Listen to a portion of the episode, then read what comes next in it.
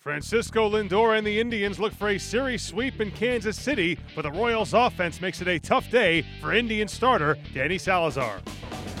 Brings it in, and a little looper out into center field is going to drop for a hit. Moustakas will score. Bonifacio will stop. One to nothing Royals. Hammel's 1-2. Swing and a high fly ball, towering fly ball down the right field line. Bonifacio is back looking up, and it hits the foul pole and it's a home run. On a 1-2 pitch, Lindor hits his 20th. That is launched to left field. And Cheslor Cuthbert has tied the game at three with a two-out, two-strike home run. Over Santana and into right field. Escobar comes through. Here's Hosmer to the plate. He's in there, and on the throw, Escobar goes to second base. And Cuthbert a ground ball into right field. That's going to score one. That's going to score two, and the Royals now are in good shape. Runner to second. Cuthbert is out, and the Royals score three. They would tack on one more in the seventh inning and beat the Indians by a final of 7 4.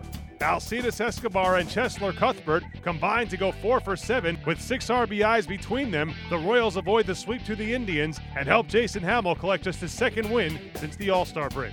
Sunday's win puts the Royals back over the 500 mark at 62 and 61 for the year. Here's the manager, Ned Yost. He did uh, uh, what he's been doing here for us a lot lately. You know, give us six strong innings, uh, keep you know keeps us in the ball game, three runs.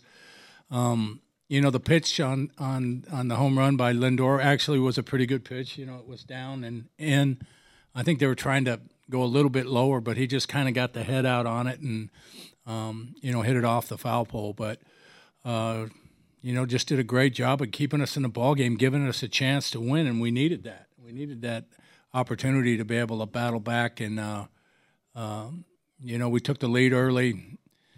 It's kind of a you know, fluky two runs, you know, a little pop up there that we couldn't make the play on, and then the, you know Lindor comes back and hits the home run. But every one of these games, when you're playing the team that's ahead of you or behind you directly like this, it's a two game swing.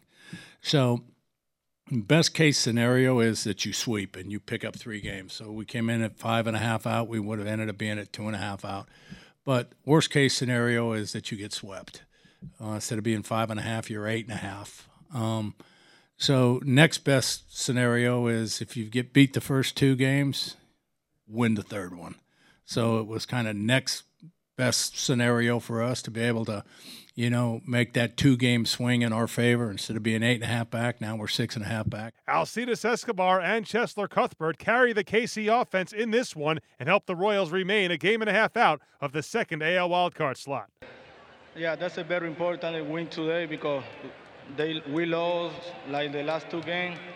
Cleveland that's a really good team and come back today and win the game. The team is doing really good right now and offensively. Everybody got a lot of pressure on the home play. And about myself, I'm feeling way better, trying to hit the ball to the other side, and, and I'm feeling really good. Well, I was trying to make to do try to do something to help the team win today, and also I get a homer, so I'm really excited for it. I come every day, just we'll keep working hard, and every time I get my opportunity, just try to play good and like try to help the team win and play play good baseball in front of the greatest fans. The Royals are off until Tuesday when they begin a series with the Rockies at home. Danny Duffy will start the opener.